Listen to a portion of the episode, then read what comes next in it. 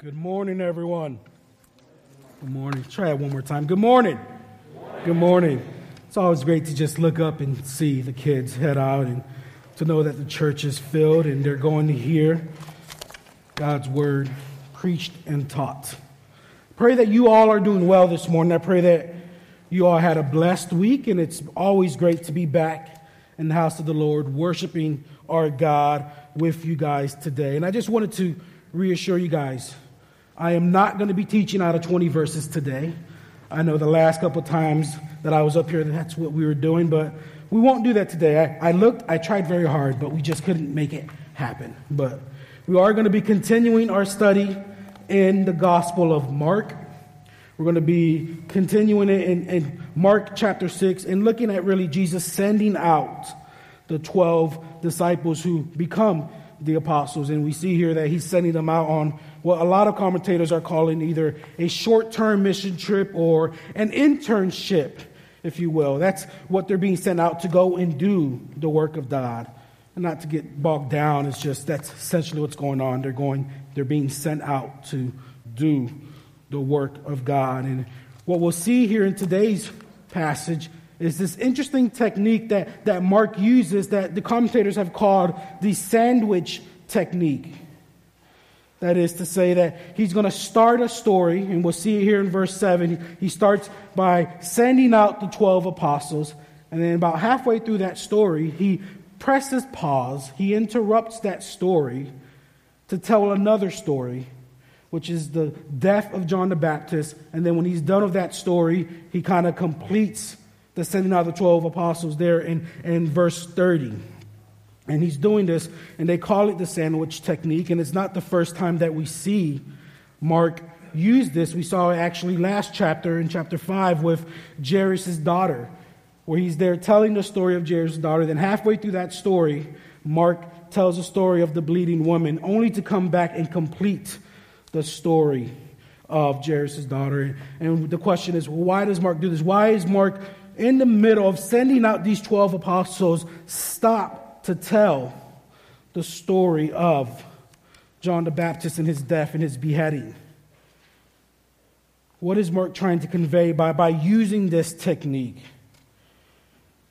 What does the death of John the Baptist have to do with being sent out, being put on mission for God? And part of that is that we have to be willing. We have to be willing to go at all costs, even if that means life itself. We are to risk it all for the sake of God and His calling, even if that means death. That's kind of the purpose of Mark using the sandwich technique. And we'll see more about that next week as we continue in, in, Mark chapter 6 and we look at the death of John the Baptist.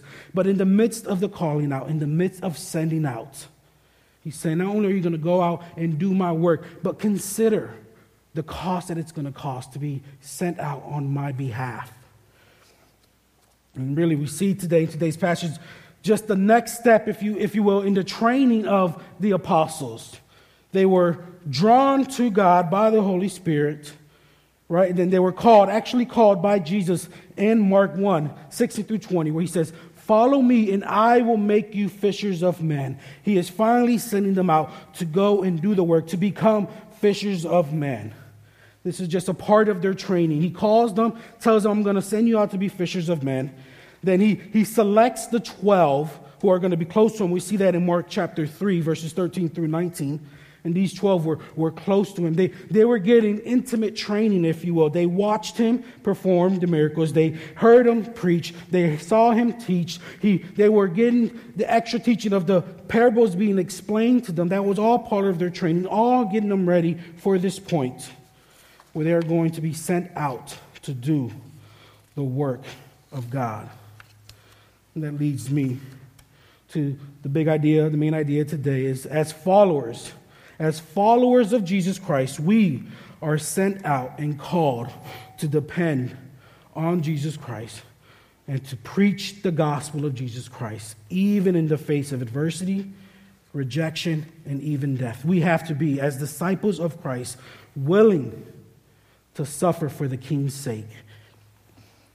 Our passage today is in Mark chapter 6, verses 7 through 13. And he called the twelve and began to send them out two by two and gave them authority over the unclean spirits. He charged them to take nothing for their journey except a staff no bread, no bag, no money in their belts, but to wear sandals and put on and not put on two tunics. And he said to them, Whenever you enter a house, stay there until you depart from there. And if any place will not receive you, and they will not listen to you, when you leave, shake off the dust that is in your feet as a testimony against them. So they went out and proclaimed that people should repent. And they cast out many demons and anointed with oil many who were sick and healed them. Let's pray. Heavenly Father, we come to you this morning. People in need of your mercy and grace every day, Father. We come to you as people broken, people who need you in their life, Father. Lord, we thank you for the breath that you gave us this morning, for the mercies that are new each and every morning, Father. Lord, we ask that as we spend these next several moments in your word, listening while hearing it preached, Lord, we pray that it is a time of edification, Lord. We pray that it is a time of, of sanctification, Lord, that we are impacted by your word, Father that it goes into us and it doesn't come back void, Father. And it does the work that you are calling it to do in our lives, Father. Lord, we pray for all the children who are going to be in their children's church, Father, in the lesson. And, and as the gospel is preached back there, Father, we pray for their salvation, Father. Lord, we thank you for this opportunity to gather today in your house, in the Lord's house, and sing songs of praise with our brothers and sisters. To pray together to raise our voices together and to hear your word preached, Father. We pray that it does a work in us today, Lord. May the words of my mouth and the meditations of my heart be edifying to you and to your congregation. We pray all this in your Son's mighty and powerful name. And those people said, Amen. Point number one followers of Jesus Christ are sent out to advance the kingdom followers of Jesus Christ are sent out to advance the kingdom. Verse 7 And he called the twelve and began to send them out two by two and gave them authority over the unclean spirits. We see here the apostles are being sent out and they have the authority of God given to them by Jesus Christ for unclean spirits. And, and they're sent out to advance the kingdom. They are going to go and proclaim the truths of God to the villages, to the towns around them. And just as the apostles are sent out, we also, as followers of Christ, are sent out into the world, into our communities, into our jobs to do the work of God, to advance the kingdom. Our, this is most evident seen in Matthew 28 in the Great Commission, where Jesus says, All authority in heaven and on earth has been given to me. He says, Go therefore and make disciples of all nations, baptizing them in the name of the Father and of the Son and of the Holy Spirit. We are called to go out, we are sent out to advance the kingdom of God. The apostles were sent out, and so are we. And we see an aspect of their standing out here where they are given authority. And it's important to note that, that not all aspects of the disciples' mission, all, not all aspects of Jesus sending them out applies to us. We understand that the apostles were set apart for a specific purpose. They were given authority to advance the kingdom of God. That they were to be called the foundations of the church, as Paul says in Ephesians 2.20. And that is their purpose. That he, they were given to the church for the building up of the body of Christ. Here it says, I give them authority, he gave them authority they were given specific authority over the unclean spirits. This is only given really to the apostles. If you were to turn to Luke chapter 10, where Jesus sends out the 72 other disciples to evangelize, to proclaim, to advance the kingdom, they're not given the same type of authority here that the apostles are given. The, the authority here that's being given, being given to the apostles is Jesus' own authority, the authority that he functioned in as he walked around on this earth, as he went about healing people, as he went about casting out demons. This is the authority that the apostles are given. And they were going out, as you, if you read all throughout the book of Acts, they are performing miracles. They are healing people. They are casting out demons. All of that, that power and that authority given to the apostles was for the advancement of the kingdom, for that their message, if you will, to be authenticated, so that people can know that the word they're bringing is the true word of God.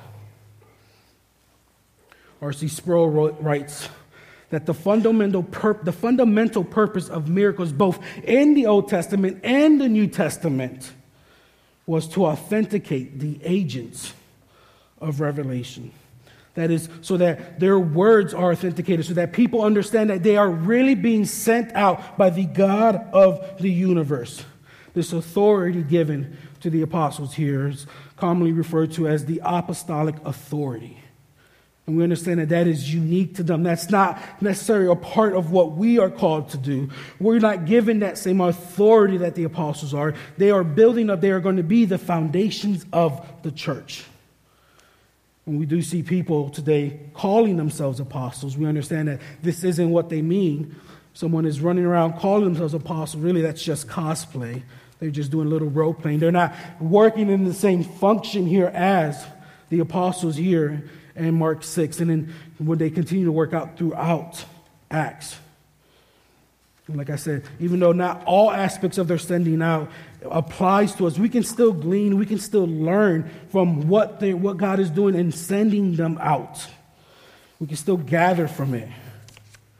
We are still called to go out in the name of the King, in the name of Jesus Christ. We're not given the same apostolic authority, but we are still called to go and proclaim the truths of God to the world.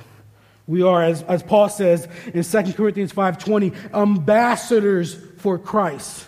Continues there and he says that God is making his appeal through us that we are to go out as ambassadors of Christ, as representatives of Christ, and bring the word to people and advance the kingdom of God and save and do the work of God amongst this world. We are called, just as the apostles were sent out, so are we. We see here that he sends them out two by two. Why two by two? If the purpose is to spread the message further to get more people to hear about the works and about the truths of Jesus, why not send them out one by one? Why not send out each apostle to a different village? And the reason for it is because it's just obviously safer and wiser to send them out two by two. It was something that was required by the law. If you wanted to confirm a message, if you wanted to establish a testimony, you needed two witnesses. We see that in Deuteronomy 17:6. We see it again in 1915. Paul even says it in, in 2 Corinthians 13:1. To establish the to establish the testimony, to establish the witness, you need two or more witnesses, and that is the purpose for the sending out of two by two. It's also, like I said, safer and wiser. One per, two people are, are, aren't as easy of a target for Satan as one. We see also a sense of companionship. We understand that in Ecclesiastes 4 9 it says, Two are better than one. So that is the purpose that they are to go out and corroborate each other's messages, to testify on each other's behalf, so that people know that their testimonies are real. And we actually we see this model of, of people going out two by two all throughout the scriptures. We see it in the book of Acts. Peter and John go out together. Paul and Barnabas go on their first missionary trip together. And even when they separate over a disagreement, Paul goes with Silas and then Barnabas goes with John Mark. John Mark being the Mark of the writer of this gospel. And they go out together. And you see that all throughout the book of Acts. They're going out two by two. We are not to do things on our own. We are to always go out and have the backing of the church. People there praying for us, holding us accountable. We're called to live, in essence, in community. Point number two followers of Christ are to depend solely on Him. Followers of Christ are only to depend solely on Him. Verses 8 and 10. He charged them to take nothing for their journey except a staff no bread, no bag, no money in their belts but to wear sandals and not put on two tunics. And he said to them, Whenever you enter a house, stay there until you depart from there. He's sending them out. He's saying, You are going to go out to the towns, you're going to go out to the villages, you're going to walk there, but don't take no food, don't take no water, don't take no money. Just take the clothes on your back, just take the shoes on your feet, and take a walking stick, and that's it. And go out and do my work. Proclaim the truth, advance the kingdom, but only take these things. They aren't even to take food. He's telling them travel light. This, this, this idea for them to travel light speaks to the urgency of their mission that they are to go out and, and, and proclaim the truths of God to this world, the importance of it. This, this travel lightly, this allows them to move about quicker.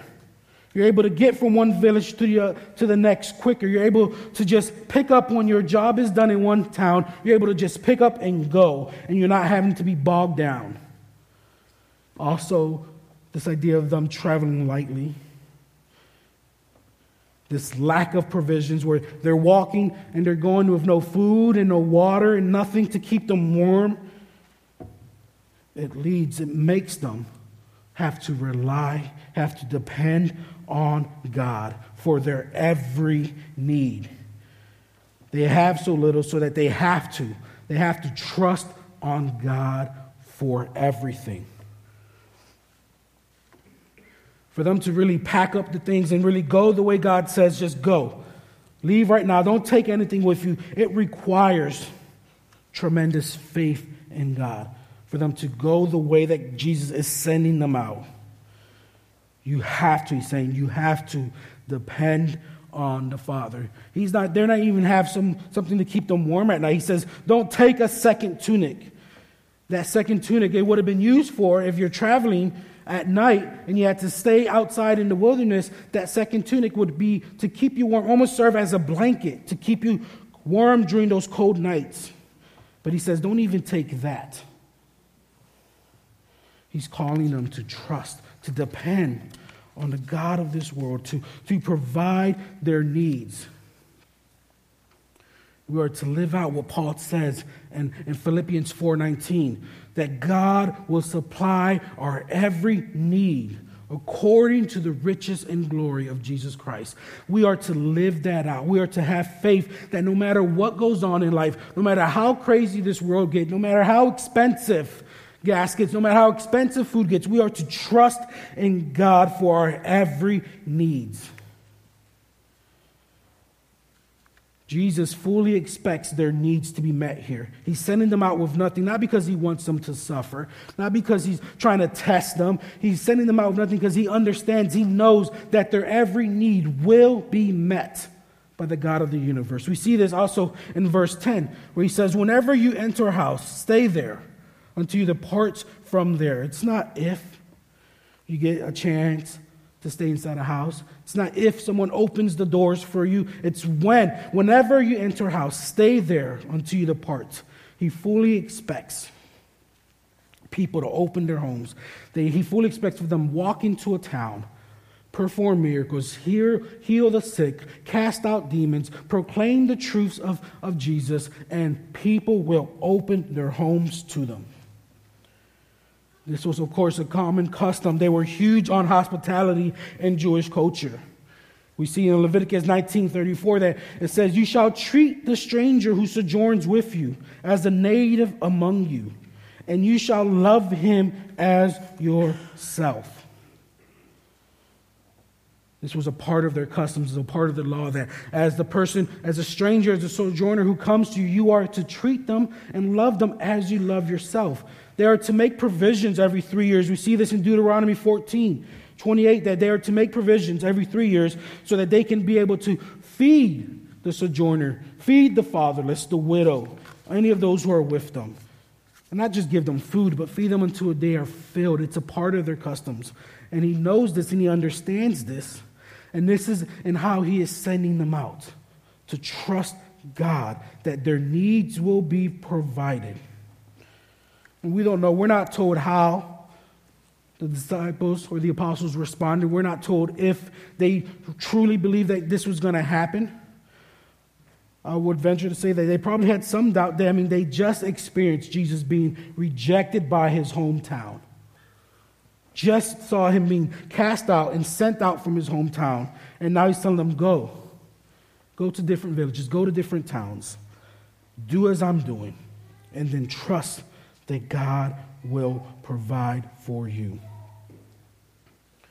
He says in verse 10, and you are to stay there until you depart from there.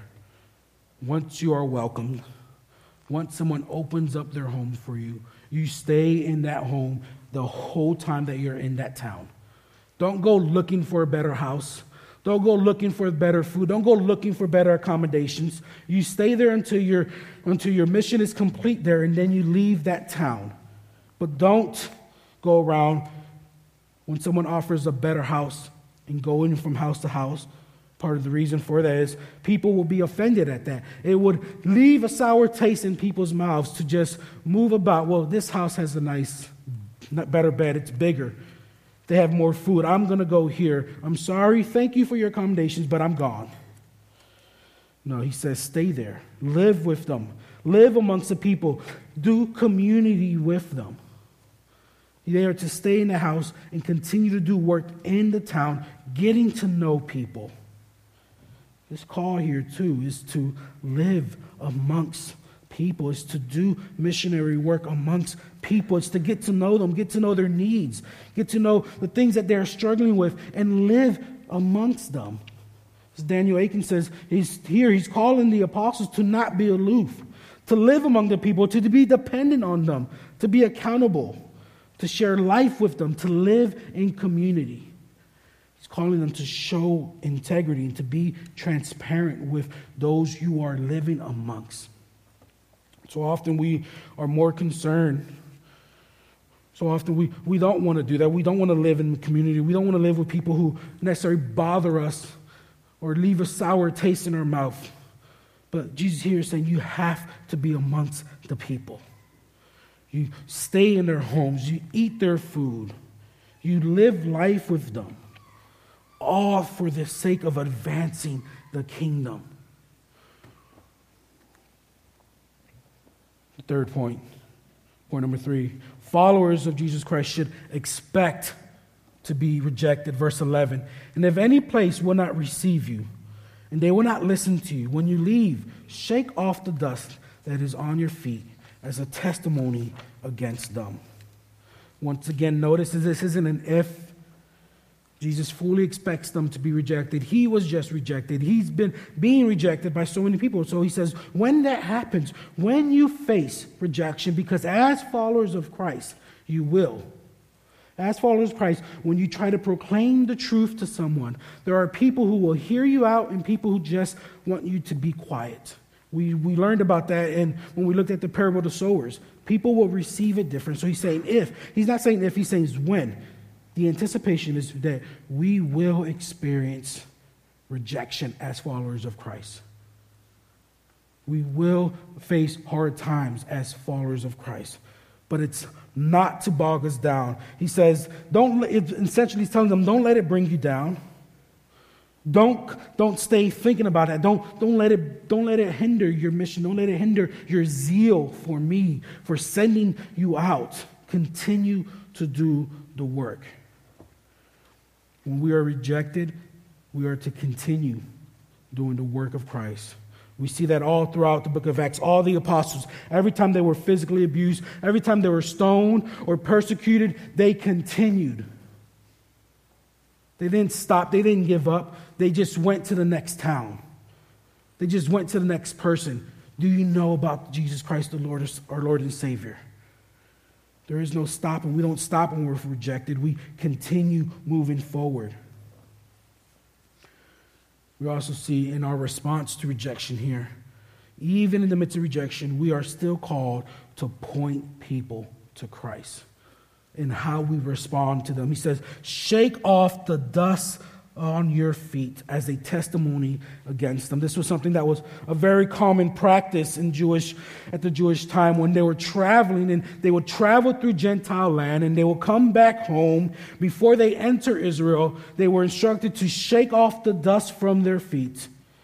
This was a way as making sure that they weren't bringing any contamination, if you will, from the pagan world into Israel. It was, a, it was a sense of saying, God's judgment, the God of Israel, his judgment has fallen on you. That's what he's calling them to do. It's really, when, when you see this happening, it's going to cause those to see this happening to really start to wonder. This is a last ditch effort to get them to consider their choice of rejection. We see Paul and Barnabas do this in Acts 13 51, where they're in Antioch of Pisidia and they were seeing Gentiles coming to know Jesus Christ. And the Jewish leaders at the time get offended, they get mad, and, and they end up running them out of town. And what we see is Paul and Barnabas, as they're leaving, says in verse 51 they shook off the dust from their feet against them and went to Iconium. They shook off the dust, they pronounced the judgment of God on them and they just left. This, uh, this act of shaking off the dust, it's really warning the people of the coming judgment that is found in the Lord Jesus Christ, in God, that you will be judged. It's asking them, it's to consider, think, think about what you are doing. Think about what you are rejecting because judgment will come. As R. Kent Hughes puts it, this is a merciful prophetic act designed to make people think deeply about their spiritual condition. When we are rejected, we are not called to get angry. We are not called to say, yeah, you are going to hell. We, we aren't called to get nasty. We are called to just really, as a last ditch effort, try to make people consider their spiritual condition. Make one last plea, if you will, and then go on. We are to watch how we act and respond in our rejection because we will be rejected when it comes to this world and bringing the message of Christ.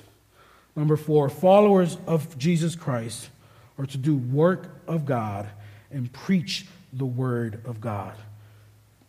Followers of Jesus Christ are to do the work of God and preach the word of God. Verses 12 through 13. So they went out and proclaimed that people should repent.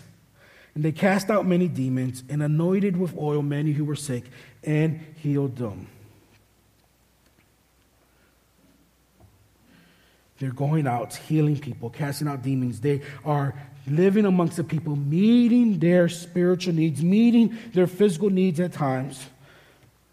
And we are called to do the same. What does it mean to do the work of God? It's to meet people where they're at, to proclaim the truth to them, to care for them, to love for them, to take care for them, and, and pray for them and lift them up in their times of need. We are called to do the work of God, meeting people where they're at and meeting their needs. We see this in, in the story of the Great Samaritan. We have to ponder to ourselves who is our neighbor? As we go into this world, as we live amongst the people, as we go to work, who is our neighbors? Who are those that we should be loving on and caring for and pouring into and making sure that their needs are being, are being met? Jesus, talking about the final judgment in Matthew 25, verses 31 through 40, shares a story of the sheep and the goat, where he says, He puts the sheep on the right and the goat on the left. And he says, Whenever you gave this person, whenever you gave me food, when I was thirsty, you gave me food. You gave me drink. When I was hungry, you gave me food. When I, when I was naked, you clothed me. When I was homeless, you gave me a home. And they respond, When did we do this? And Jesus' response is Truly I say to you, as you did it to the one of the least of these brothers, you did it to me. We are to ask who, we are to ponder and ask ourselves, who are the least of these that we are to be reaching out, that we are to be the hands and feet of Jesus doing the work of God.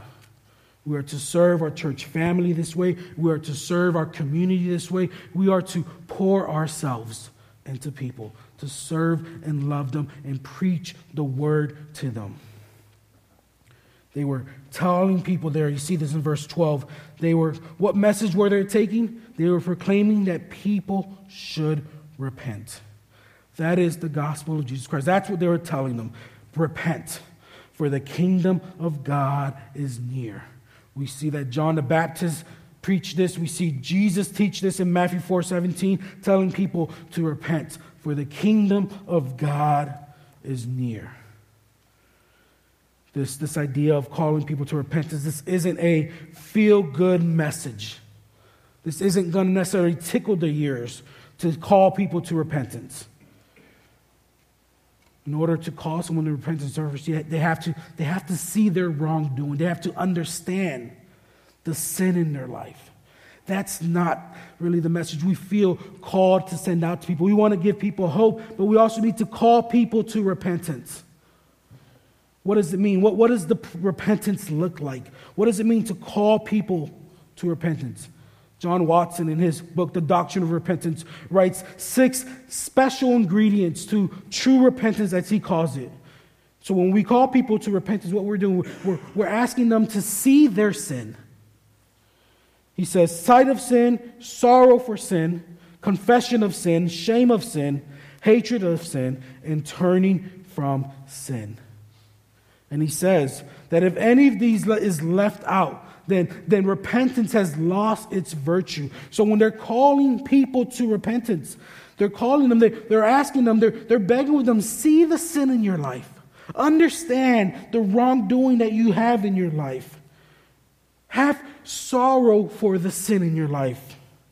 Confess it to God. Feel the shame from it. Hate the sin in your life and turn from it and turn to God. That's the message that they're heralding out there when they proclaim that people should repent. That's the message that we are to take to people. We are to point them to the cross.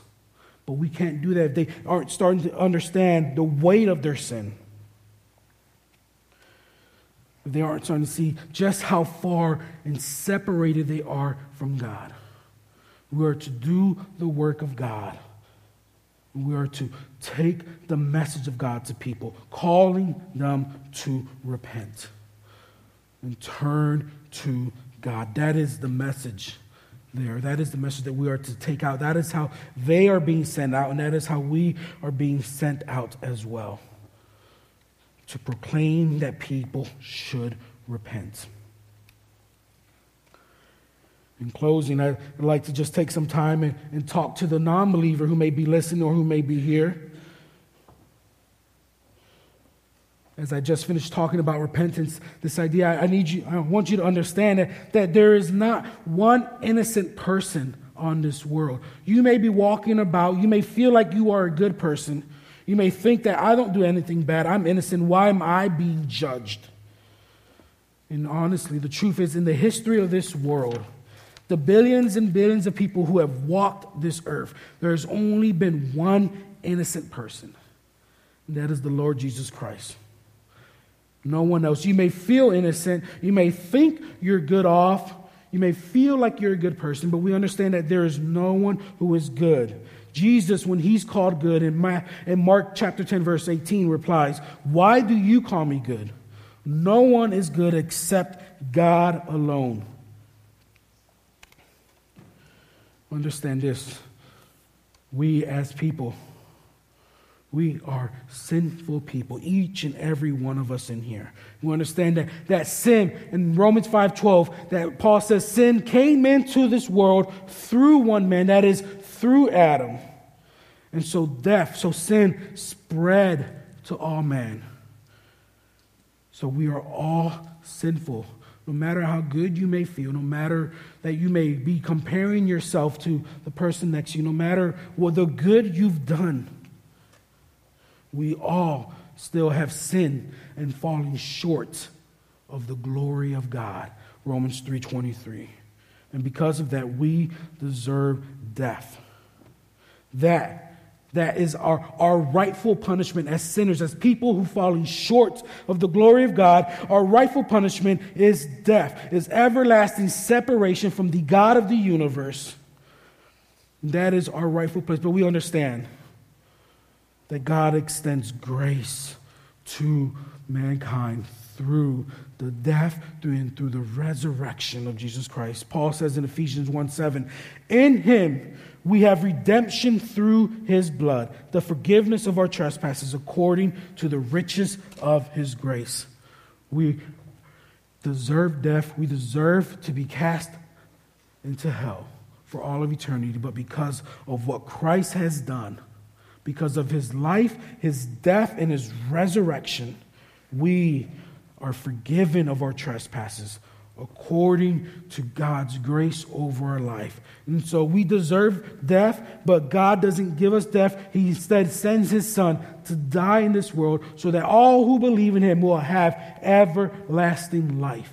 And so we are to repent. We are to turn from our sin, repent from it, and turn to God. We are to put our faith and trust in God. And if you do that, if you repent, if you see your sin, if you feel the weight of your sin, if you're sickened by your sin, you turn to God. You put your trust in Jesus Christ as the only means that we can earn forgiveness and be redeemed and be reconciled to the Lord of this world. If you put your faith and trust in the works of Christ, you will have peace with the everlasting, all powerful, all loving God of this universe. But you have to first turn and put your trust in the Lord Jesus Christ. And if you do that, you will have peace with God today. And for the church, for you guys, one question What qualified the apostles to be sent out? We see here that, that Jesus sends them out. And why does he send them out? What did they do? What did, are they scholars? Are, are, are they powerful people? Are they rich? No, none of that. Simply put, the reason they were sent out is because they were willing to follow Jesus. They were willing to go and be with him. They answered the call. They were willing, in essence, to associate themselves with Jesus. And that is it. They're, these aren't the who's who's of society. As a matter of fact, one of them was a tax collector. They weren't perfect people, they didn't have it figured out.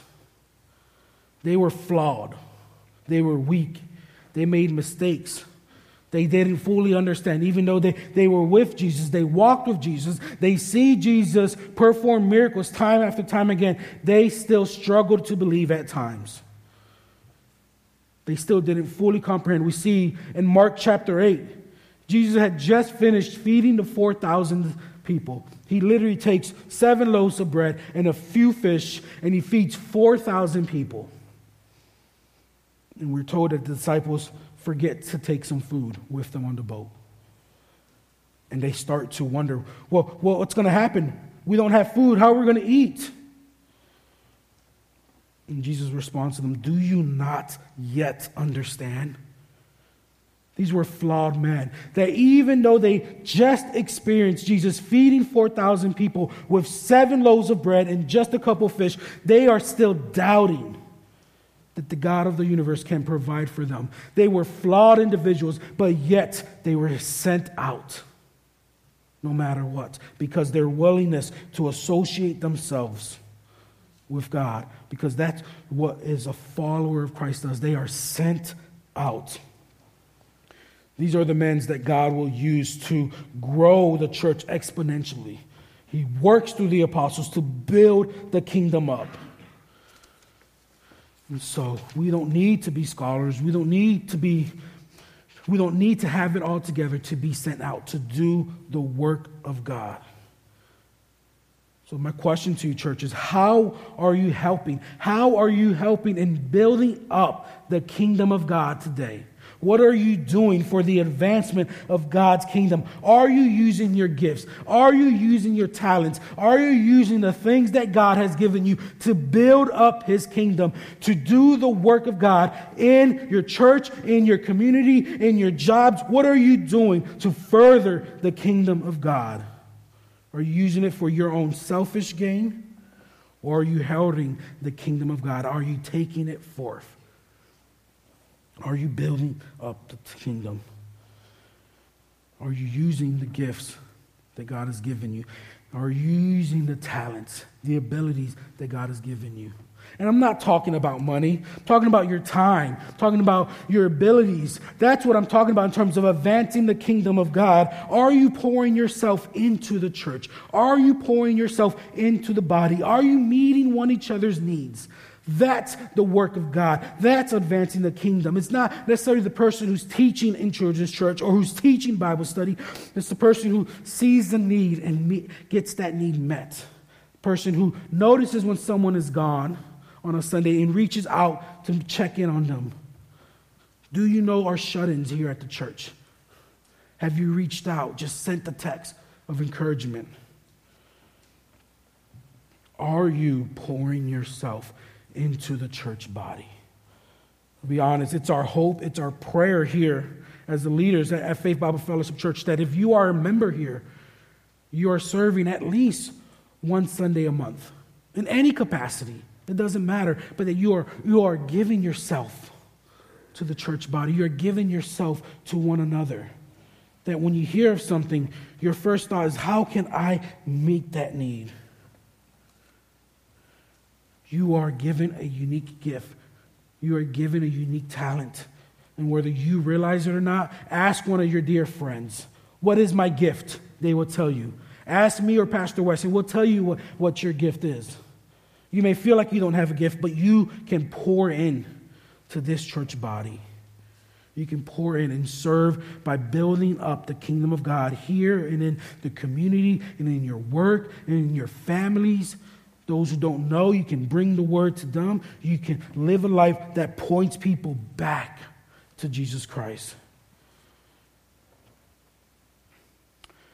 Peter says in 1 Peter 4 8 through 10, above all, keep loving one another earnestly, since love covers a multitude of sins. Show hospitality to one another without grumbling, as each has received a gift. Use it to serve one another as good stewards of God's varied grace.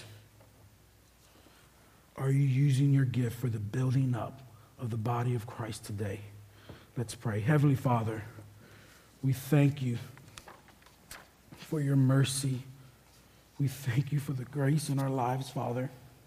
Oftentimes we, we don't really consider the gospel. We sometimes have come so accustomed to it that we don't truly grasp it, Father. We are flawed individuals who are filled with your mercy and grace. And that is the only reason that we can sit here today and sing songs to you and hear your word preached because of the mercy and grace in our lives. Father, let us know the areas where we are falling short, if we're not pouring into your body, if, if we're not advancing the kingdom, Father, let us know, convict us of that, Father, and show us the ways that you are given, that you have given to us to advance that kingdom. May we be willing to answer the call to advance the kingdom of God in this world. Give us the wisdom and strength to live lives that is on fire for you, Lord. We pray all this in your Son's mighty and powerful name. Amen.